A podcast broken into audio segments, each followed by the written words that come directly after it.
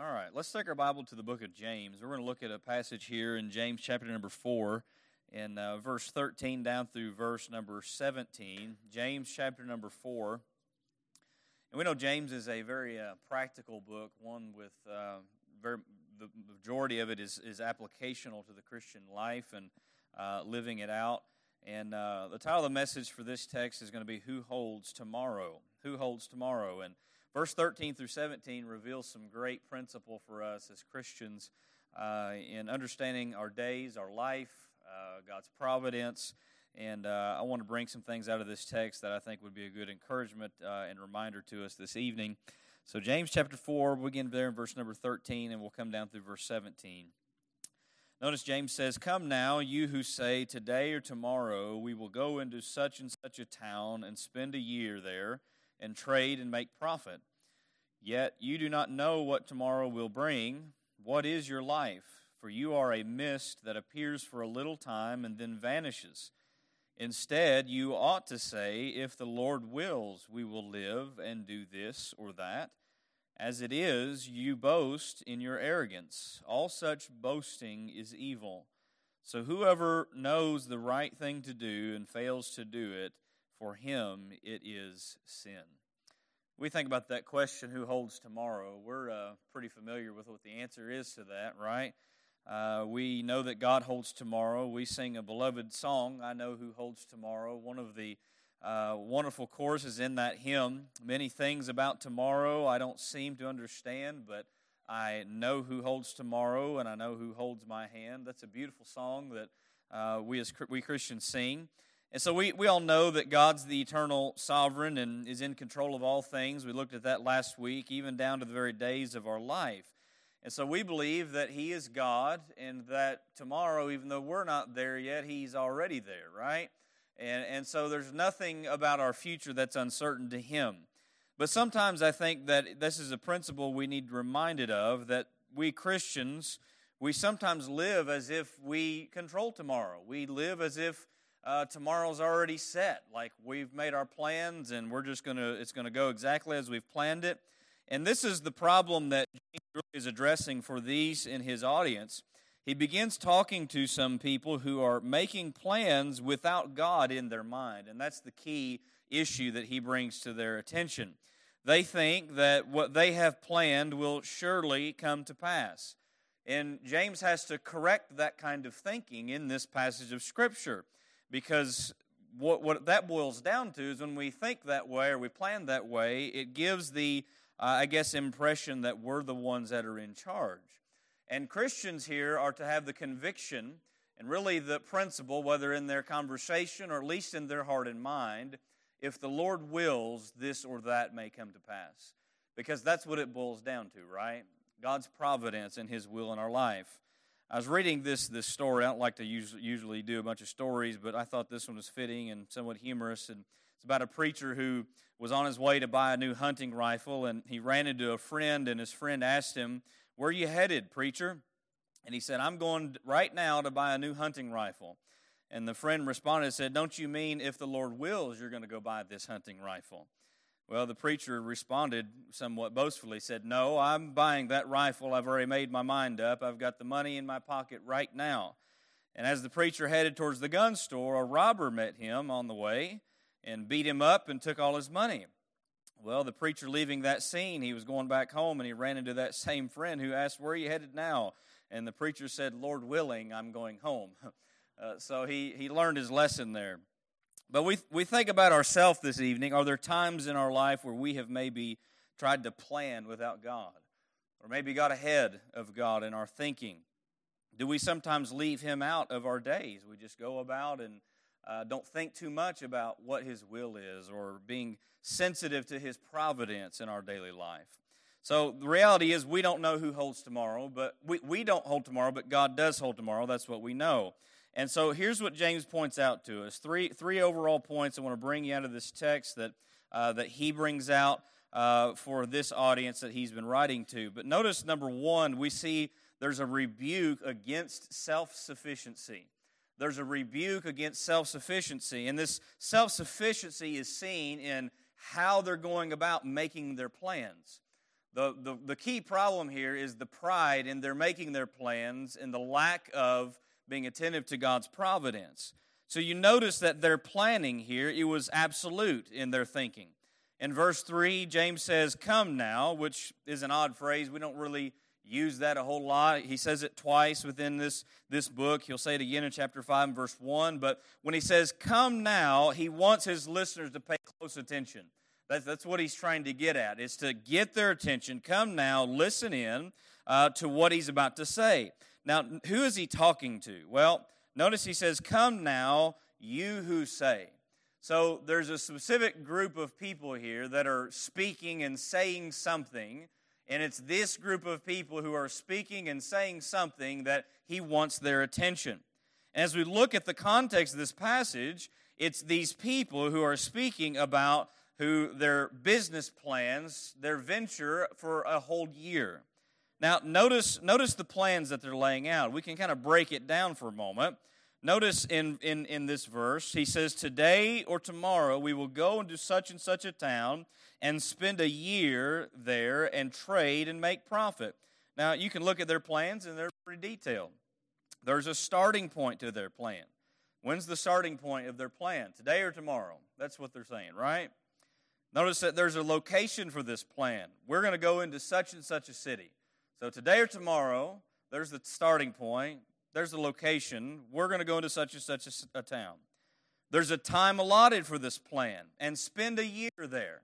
So they're mapping out a year, right? There's a purpose to this plan. They say they're going to go there to trade or to buy and sell. Notice there's a profit in this plan, and that is the point of it, to make a profit. Now, when we look at these plans, just in general, is there anything wrong with such specific planning?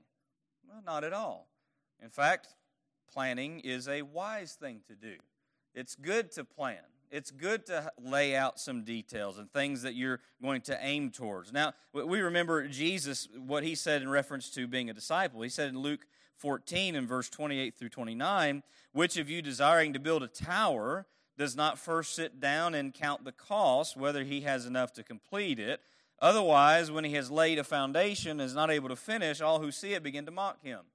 So he lays out that principle that we ought to plan ahead for things. We ought to calculate if we've got enough to do it, right? So we could see all through Scripture examples of this. The virtuous woman of Proverbs 31:16, she considers the field and then buys it. So she's looking at it. She's considering it. She's planning. We think of David planning ahead for the building of the temple through his son Solomon, right? So there's all sorts of ways in which we see planning is good. There's various examples. And so I want to make this clear at the front that this is not a rebuke by James against planning in general. Planning is part of life. When we're young, we're planning for all sorts of things in our life, right? We're trying to plan what vehicle we might want to buy. We turn 16. What home we want. We're planning out marriage and children and education, careers. And as we get older, we're planning out retirement, how we're going to live out the rest of our life. And so when you look at the plans of these businessmen, there's nothing wrong with their plans, but what's missing in their plans? Well, it's God. It's God.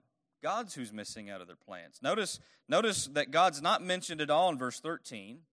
And as we look later in the chapter, we're going to see why James gets onto them so aggressively or with great rebuke. So planning without God is essentially to be self-sufficient instead of God-dependent. There is no planning that is absolute in our understanding that we can just say we're going to do this and it's going to happen, because ultimately it comes down to the will of the Lord. Notice with me letter B, or secondly in this heading. Not only do we see that their planning was absolute, we see also their boasting about their plans was arrogant. Their boasting was arrogant. And this is really where we see the pride and their sin with this. Notice verse 16. He's talking about their plans and what he's been said here. And he says, "As it is, you boast in your arrogance." You boast in your arrogance. Now, they were boasting of tomorrow, and even maybe a year down the line, down the road. So they weren't just boasting about their plans, they were arrogant in their boasting. That's what James tells them. He says, as it is, you boast in your arrogance. Now, what does that reveal? What sin does that reveal? That sin reveals pride, doesn't it? It reveals pride. They were boasting essentially about who they were and what they had planned. And doesn't that somewhat display the idea of control over the future? We easily can slip into that sort of thinking. What we find with this is that these planners, they think that they hold tomorrow, that they hold the next year in play. They cherish their gain and all that they're going to set out to do, and they're not having any regard for the Lord and what His will might be. Now, James had just previously wrote in verse 6 of this same chapter how God deals with pride, right? What's he say about the proud man? He says, God opposes who? The proud, but gives grace to the humble. So their pride has them focus on their earthly gain, and God's not in the picture. Now, Jesus spoke plainly about this in another passage, and I want to take you there to Luke chapter 12 for a moment. Luke chapter 12 in verse 16 through verse 21, another man that kind of has this same mindset. And this is the parable that he gives of the rich fool who essentially just sets his whole mind and heart on the earthly, and he has no regard for God and his plans and what he's doing with his life. And you'll notice in verse 16 through verse 21 for a moment, he told them a parable saying, the land of a rich man produced plentifully, and he thought to himself, what shall I do? For I have nothing or nowhere to store my crops. And he said, I will do this. I will tear down my barns and build larger ones. And there I will store all my grain and my goods. And I will say to my soul, soul, you have ample goods laid up for many years. Relax, eat, drink, and be merry. But God said to him, fool, this night your soul is required of you, and the things you have prepared, whose will they be? So is the one who lays up treasure for himself and is not rich towards God. Now, Jesus says this in response to someone who is asking about an inheritance. There's a family matter, they're battling over it, and Jesus warns them about covetousness. And to illustrate this, he points out that this rich man, his mind is set on his riches. He's not having consideration for God. But I notice as you read this text, there's the repeated phrase from this rich fool, and it's this two words, I will, I will, I will, I will. He manifests his own will that he's enforcing and what he's going to do. And so this really brings to the attention the same thing James is presenting to those hearers who were, what's their objective? Their objective is to gain a profit, right? By all means, there's nothing wrong with gaining a profit. That's how the world works. That's how we live, right? You live, you earn your income, and you got to pay your bills, you invest, you retire. That's all part of life. The sin here is their pride and arrogance and leaving out the providence of God in their thinking and planning. So this is how the Christian is not to make their plans. We see how we're not to live with this rich fool and the people that James is rebuking. When we make our plans absolute and are boasting about what we're going to do and yet leave out God, we essentially become practical atheists. We make our plans without any consideration of God. Guess who else lives that way? The wicked world around us. They go on their merry way without God in their thoughts. They don't want God in their thoughts. Psalm 10:4. In the pride of his face, the wicked does not seek him. All his thoughts are, there is no God, or God's not in his thoughts. So the wicked around us, they live with no thinking of God. And if anyone is to think of God in all the ways they live in every day of their life, it must be the Christian. So how then should we plan? Well, we must plan with prayer, with wisdom, with an understanding that whatever it is that we may plan out, God may change that. And we have to have a spirit and heart that is yielded to whatever His will might be in that. Proverbs 19:21, many are the plans in the mind of a man, but it is the purpose of the Lord that will stand. We've probably all experienced that sort of thing. You know, when I was in high school and trying to figure out my career direction, that's always the big question. You get in high school and everybody's trying to figure out what they're going to do with their life, where they're going to go to college, and And so in my mind, I thought I was going to either become a chiropractor or a physical therapist in the sports world. And so I started looking into that and praying about that and thinking about those sorts of things. But then God called me to preach, and He totally changed that plan. Now, my original plan when I was young is that I was going to be a superstar in the NBA. You see how well that worked out, right? I'm a few inches too short for that. And though I thought I was pretty good, I certainly wasn't good enough. Now, you might tell God what you want in your future, but our first prayer should be to ask God what He wants for our future. So we must be God-dependent, not self-dependent. And that's where we see James rebukes this self-sufficiency of these people. Notice with me number 2 tonight, all right? The second thing that he points out is the reality of life's uncertainty. The reality of life's uncertainty. This is another reason we cannot arrogantly boast of our plans for the future. Because, firstly, every day is uncertain to us. Every day is. Now, notice in verse 14 what he says, and back in James chapter 4, he says, "Yet you do not know what tomorrow will bring." So James is connecting what they're saying with a reality about life. They're saying, we're going to do all this and map this out for a year, yet, James says, you don't know what tomorrow will bring. You don't know what tomorrow holds. Proverbs 27:1. Great wisdom for us. Do not boast about what? Tomorrow. For you do not know what a day may bring forth. I can't begin to tell you how many times I've planned my day and it just did not go according to my plans. Times I've planned out my weeks, my months, even a year in advance. Doesn't work sometimes. You don't always have it go the way you'd like it to go. See, beyond just the day, the weeks, the months, all that we have of our life, we can make plans and have wisdom and pray about them, but we must understand that God may change them because He's God and He has the providence to do that. And with that truth, you and I have no ground to boast whatsoever, even for one day. I've got plans tomorrow. There's no way I'm going to sit here and boast and say, I'm going to do this, because God may change it. Somebody quoted and commented on this passage. He says, I don't remember who it was, time and space belong only to God, and thus all the features necessary for human action are dependent upon Him. In this case, James's deluded addressees thought and spoke as though the whole business enterprise required only self-assuredness for control of circumstances and the achievement of the desired ends. So plain. I think we've seen that even in our elections this week. How many of the Republicans who lost were so confident they were going to win? In fact, they were boastfully arrogant about it. By all means, I personally wish a lot of them had won. But when you look at this whole the red wave is coming and that it don't happen, it kind of looks bad when we boasted and we're arrogant about certain things. What makes them look bad? That's the reality. This is why the boasting of these planners was sinful. And you look at verse 16. He says, all such boasting is what? He says it's evil. Now, we think of all sorts of things as evil, right?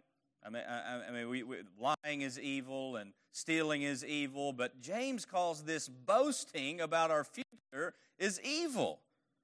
That's something to take note of, because it puts us in the place of being in control rather than God is. Now, he's rebuking this person who lives life and makes these plans without any regard for the providence of God. Essentially, this person has no regard for divine sovereignty whatsoever. What it boils down to, like we looked at last week, is that there is only one ruler and master of this universe, and He's God, because He holds all creation in His hand. Isaiah 40 and verse 12 says, who has measured the waters in the hollow of His hand and marked off the heavens with a span, enclosed the dust of the earth in a measure, and weighed the mountains in scales and the hills in a balance? If God holds all of creation in the palm of His hand in this imagery, do we not think that He also holds our life in His hand in that same measure? See, man thinks he knows how to direct his life best, but in the end, it's God who guides our steps, especially those of His people. Jeremiah 10:23, I know, O Lord, that the way of man is not in himself, that it is not man who walks to direct his steps. Now, we may plan something for tomorrow, but God may have another plan, so we've got to be mindful of that. Here's another aspect about the reality of life's uncertainty. Not only is every day uncertain, every lifespan is unknown. We don't know how long we're going to get to live. We don't know how long we get to live, right? Verse 14, notice what he says, what is your life? That's the question. And it's a probing question. What is your life? He tells them, you are a mist or a vapor that appears for a little time and then does what? Vanishes away. Now, the Bible uses many metaphors for human life, such as a shadow, fading leaves, the grass, clouds, flowers. The psalmist wrote this in Psalm 102:3. He said, my days pass away like smoke, and my bones burn like a furnace. Here James uses a mist or a smoky vapor. A mist appears for a little time and then just fades away. You know, you're in your kitchen and you're cooking a hot meal, and over the stove, what do you have? You have this mist that's coming up off the stove, right?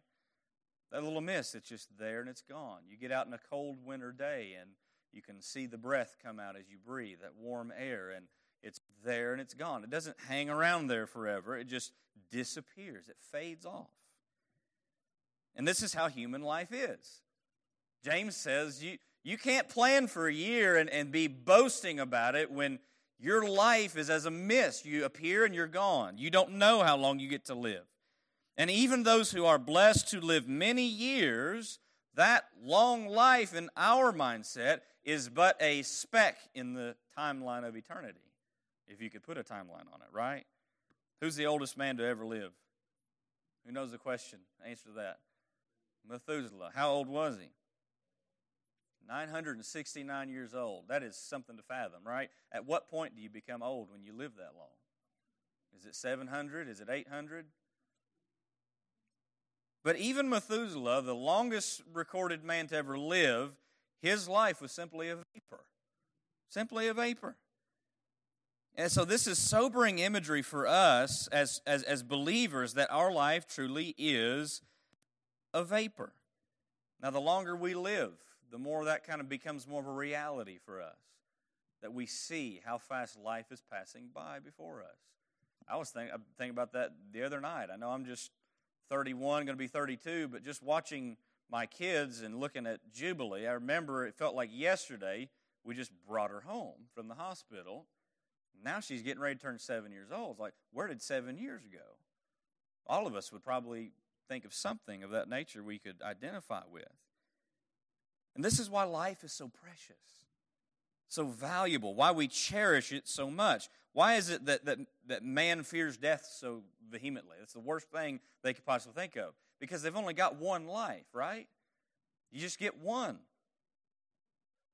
And once that one life is finished and used, there's no second chances. There's no going back and redoing it. No trying to do it better or trying to change anything. We've only got one. And when something is low in quantity, it's usually more valuable, isn't it? So understand that life is this way. Moses wrote in Psalm 90 and verse 12 in the realm of this idea of how short life is. He said, teach us to number our days that we may get a heart of wisdom, or we apply it to wisdom. And certainly we ought to do that. The very timeline or time frame of our life is unknown to us. Some die unexpectedly, while others know they're close to death. But regardless, whether you know it's coming or you don't know it's coming, death is universal for all of us. And that's why it's important for us to be ready for that. We think of why life is so short and why death comes. It's because of sin. We know this. Isaiah 64 and verse 6 says, we've all become like one who is unclean, and all our righteous deeds are like a polluted garment. We all fade like a leaf, and our iniquities like the wind have taken us away. Isaiah the prophet reveals that very central reality. Why is it that we fade, that we die, that we vanish? It's because our sins have taken us away. The grave has come to us because of sin. And we know that the only answer for that remedy is Jesus Christ, who gives us eternal life. Eternal life. Jesus said in John 10, verse 27 through 28, my sheep hear my voice, and I know them, and they follow me, and I give them eternal life, and they will never perish, and no one will snatch them out of my hand. You think about how miserable life is when you don't have any idea of what lies beyond the grave. I mean, if Christ is not risen, and we have no hope beyond the grave, what did Paul say life is? Miserable. If Christ be not risen, we're of all men most miserable. And so Jesus gives us eternal life. So we don't have to fret about this life coming to an end if we know Jesus, because we have eternal life in him. And so that brings us to an application for us that if we have eternal life in him, and this life is fading, this life is fleeting, and our bodies are wasting away, then we ought to live purposefully with our life. 1 John 2:17, the world is passing away along with its desires, but whoever does the will of God abides forever. This life's coming to a close, but eternity never ends. So we've got to think if we're ready for that. Number three, and lastly, I'm coming through this quickly. I want you to see the response of thinking eternally, and this is really what it boils down to. This is how the Christian should live their life day by day, is with eternity in mind. So two things I want to point out, two applications. Plan tomorrow thinking of God's will. Plan tomorrow thinking of God's will. You're going to make plans, and that's good, but do it with consideration of what God's will is. That he's providential over tomorrow. He's providential over next week. We should make plans. I think it's unwise not to make plans for our future. But we ought to do it with wisdom and a surrender to the providence of God. Notice in verse 15, this is the principle James gives us. He says, instead, so contrary to the way they were talking, he says, instead, you ought to say, if the Lord wills, we will live and do this or that. If the Lord wills. That's ultimately what it all boils down to, and it is so important for us to have that in our heart. Have that in our heart. Paul put it this way. He had this kind of mindset when he wrote to the Corinthian church. 1 Corinthians 4:19, he says, I will come to you soon. And there's this little disclaimer, if the Lord wills. There's other places where he says that same thing. Warren Wiersbe said it this way, if the Lord will is not just a statement on the believer's lips, it is the constant attitude of his heart. Maybe you don't speak that way, and that's okay, but that what we're getting at here is that this should be in the heart of the Christian, that this is what our conviction is. So we need to settle it in our heart that God's will may change our plans. And if he does change our plans, we should be okay with what his providence has changed them to. And that's probably the biggest challenge, right? We don't like our plans changed. I know I don't. But sometimes God will do that. And we need to be okay with it. God's ways, we need to remember this. In our lives, they are far greater than our own. Isaiah 55:8-9 the prophet says this, for my thoughts, or this is God speaking, for my thoughts are not your thoughts, neither are your ways my ways, declares the Lord. For as the heavens are higher than the earth, so are my ways higher than your ways, and my thoughts than your thoughts. Now, I don't know about you, but that makes me feel really small. Really small. God knows better for me tomorrow than I do. He knows better for me next week than I do. I mean, he's always going to know better for me. And so when we surrender and rest in God's providence, then we can approach our days with peace and satisfaction of knowing we're doing what we can with the day that God has given us. So second application here, and I'll be done. Not only should we plan tomorrow thinking of God's will, we need to practice today living out God's word. This is what it boils down to. Living out what we know to live out in the moment. If you look at verse 17, notice what James closes with. He says, so whoever knows the right thing to do and fails to do it, for him it is sin. Now, there is more than one way that we can sin. The most common way we think of sin is by what? Doing bad things. So those are sins of commission. But then there's also sins of omission. Not doing what we know we ought to do. So there's a sin of not doing what we know not to do and the sin of doing what we know we ought not to do. And so this is where we need to evaluate our own life. Am I doing what I know I'm supposed to do in the day? Now, it seems like this sin of omission is a frequent one, especially in children. It's easy to get onto our kids for don't do that, right? Don't do this because they're bad things they do. But I'm noticing that one of their greatest sins is not doing what mom and dad told them to do. You tell them to clean your room, they're just in there playing, they're not doing it, right? So there's an act of disobedience, a sin of omission. We tell them to take their plate to the kitchen or whatever it is, there's a sin of omission. They don't want to do it. So this is where we see the reality of doing the right thing when we know to do it. If we know we ought to do the right thing, putting it off, what does James say? He says it becomes sin to him. Sin to him. Jesus had a good example, I think, in this. John 9:4, here's what he says. We must work the works of him who sent me, or I must work the works of him who sent me while it is day. Night is coming when no one can work. See, ultimately, we only have today, and we're not promised to the end of the day. And so therefore, with whatever moment we're living in, and we know we ought to obey God, we ought to obey God with whatever that is. Our daily priority is to obey the will of God. And the way you know to obey the will of God is through His Word. James previously wrote in verse 22 of chapter 1, this is the principle for Christian living, be doers of the Word and not hearers only, deceiving yourselves, right? Now, how many hearers are there of the Word contrasted to doers of the Word? Because once you hear, you're accountable to do. Once you hear, you're accountable to do. Since our life is so short in this way, and we're challenged on a day-to-day basis to live in this way, we need to apply our time and energy into living for Christ in every way we can. Ephesians 5 and verse 17, I want to read one final passage to you. Ephesians 5, verse 15 through 17, actually.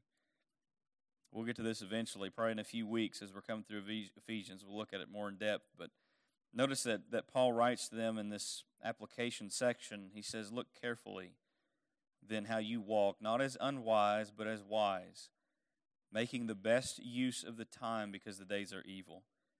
Therefore, do not be foolish, but understanding what the will of the Lord is. There's a great principle there. What's he want them to do? He wants them to walk with wisdom and to make the best use of their time because the days are evil. And so time, it's the most precious gift that we have, and I think every day we have to use it for what truly matters, and that is the Lord and His will. So don't get so caught up in worrying about tomorrow when tomorrow may not come. We need to just focus on one day at a time. Jesus taught us to pray, give us this day our what? Weekly bread? Our daily bread. And if tomorrow does come, guess what? God's already there. He's already there. So let's give ourselves to God today. Today, one day at a time, because we know who controls tomorrow. It's not us. It's God. God controls tomorrow. And this gives us encouragement in how we plan our futures, that we're aware of His providence and we're obedient to Him in a day-to-day basis. So I encourage you with these thoughts and this text. I pray that it would encourage you in these matters as well. They've been a challenge and reminder to me, and I pray that it'd be that same thing for you too.